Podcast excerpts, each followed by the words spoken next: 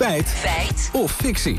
Lammert over de Nederlandse maakindustrie. Ja, Ingrid Thijssen, de voorzitter van VNO-NCW, schrijft vandaag in haar column in de Telegraaf dat 56% van de maakindustrie in ons land bedoeld is voor de export. Meer dan de helft dus. Ja, dus we hebben eerst maar eens even met Steven Brakman gebeld, hoogleraar internationale economie aan de Rijksuniversiteit Groningen.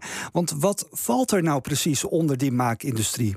Zaken waar Nederland heel goed in is, is uh, de elektrotechnische industrie, uh, chemische industrie, uh, aardolie, machine-industrie. Dat zijn dingen waar wij traditioneel en eigenlijk al heel lang heel goed in zijn.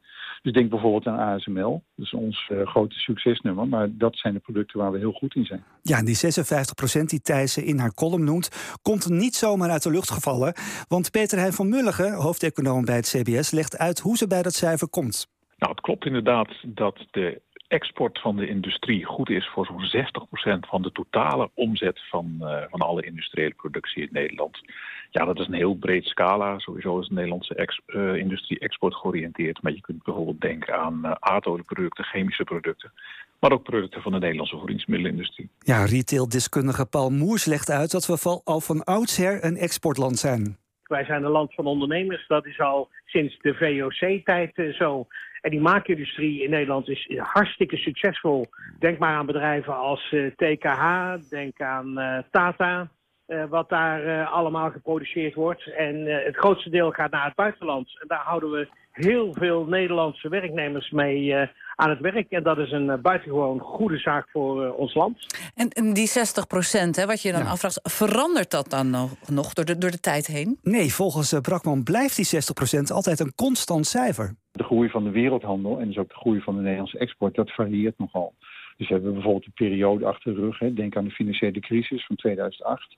Nou, in 2009 ging toen de export heel erg, erg omlaag.